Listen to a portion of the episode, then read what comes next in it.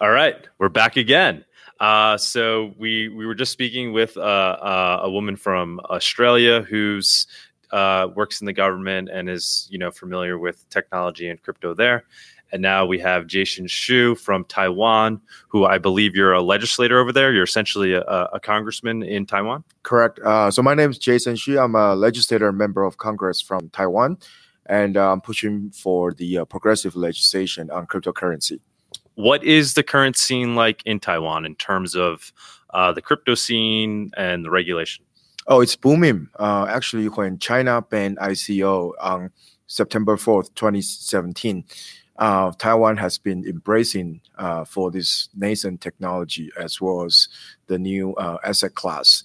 So we've been quite uh, lenient with the regulation on cryptocurrency. And we apply a light touch regulation approach to cryptocurrency. Uh, in Taiwan, uh, cryptocurrency is classified as commodities. So anyone can register a business to run a uh, exchange and trade crypto uh, to crypto the uh, um, trading without any issue. And most recently, uh, we published a um, financial technology regulatory uh, fintech sandbox uh, law, which would allow uh, fintech startups to uh, develop their projects without legal liability for three years. Oh wow! So basically, you could go to Taiwan, you could have a crypto startup, um, and there's kind of like a window of three years where you don't even have to necessarily worry about that you're properly following the regulations? I mean, our financial regu- regulators will work with you or work along alongside you to make sure that uh, the projects that you are doing uh, do not disrupt the uh, uh financial uh, market. And we welcome uh, responsible innovation, which means that the technology introduced to the market has to also help the market innovate and evolve as well, and with a social responsibility are you seeing it blossom there? Is is there are there a lot of uh, unique crypto businesses that are kind of unique to Taiwan?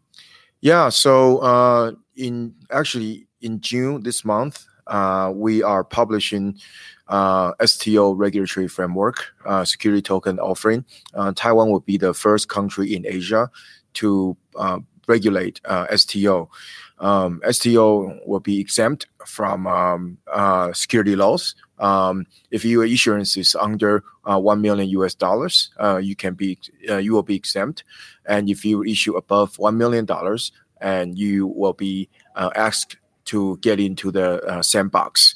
So overall, it's a very friendly and very flexible regulatory um, environment, and also we open uh, retail uh, exposure to all the STO projects around the world. And I'm sorry, SC, that's basically like you're saying like ICO, like for using crypto to, to uh, raise STO, funds. STO means uh, security security token offering, uh, which is basically a regulated ICO. Mm-hmm. Uh, right now, uh, we are uh, applying the uh, Howey test to um, classify STOs. we will be begin with three types of STO. One is a debt based STO, and and also uh, uh, uh, profit share based uh, STO. And number three is a company uh, uh, share um, STO. Yeah. Mm-hmm. About crypto as a currency? So not in the use case of being used for you know S- ICOs or STOs, um, but you know more like uh, like the Bitcoin and the Moneros of the world mm. that are just trying to be used, uh, you know, as cash or digital gold. Mm. What uh, what do the regulations look like for for those type of projects? Yeah, so we've been looking at different uh, uh, solutions, um, uh, especially our government is trying to innovate and looking at this space quite aggressively as well. So for our economy, we are a export-driven economy. So looking at um, utilizing crypto on uh, trade finance and uh, supply chain logistics uh, management. And so things like that, we will be open for uh, different uh, solutions and different tools. And as a matter of fact, that we will be um, um, releasing a new policy that we will um, implement in a national EID system, uh, which will consolidate our, your healthcare data, your social security data, and all sorts of data on uh, blockchain. And I believe uh, something like that will require a more anonymous approach uh, to um, to make sure that all the data is secure and privatized. Privatized. Mm.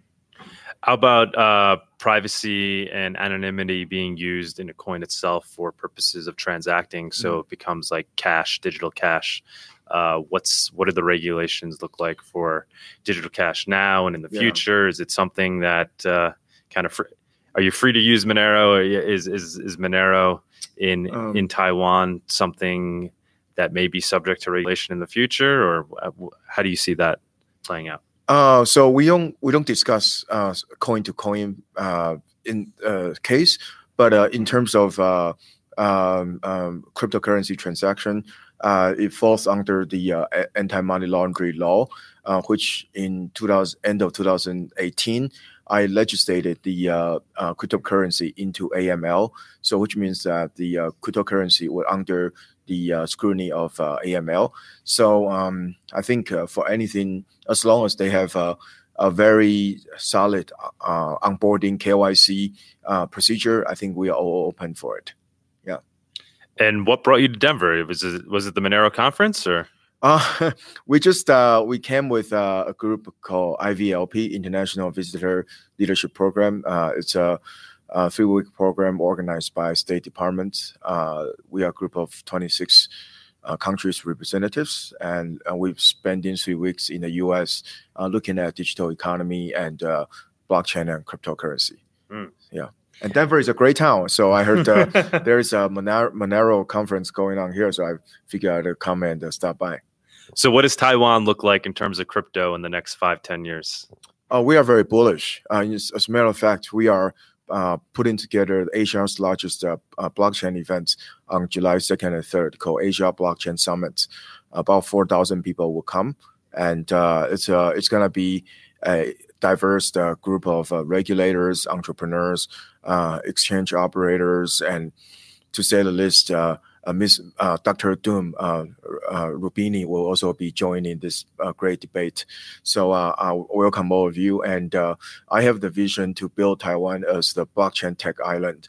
Uh, Taiwan has a lot of uh, engineering talent, and uh, we are now applying blockchain across government sectors if there's anybody listening, and I'm sure there will be, you know, maybe somebody that that lives in Taiwan that's a Monero mm-hmm. advocate or that's looking to start a project, what would you recommend they do in terms of resources in Taiwan uh, to kind of reach out and get their project off the ground? Yeah, feel free to come and uh, uh, see me or email me. Uh, my email is uh, congress.jason at gmail.com.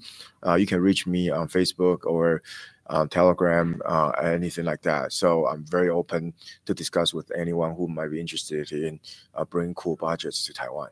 Very cool. I guess one last question. How about actual like use? Are you seeing crypto being used in the real world in Taiwan, or is there like crypto ATMs, or the people using crypto to purchase things? Yeah, actually, we already have crypto ATM. Uh, we have crypto ATM on Taiwan's two largest uh, uh, uh convenience store uh, chance. So there are over 4,000 stores available for crypto ATM.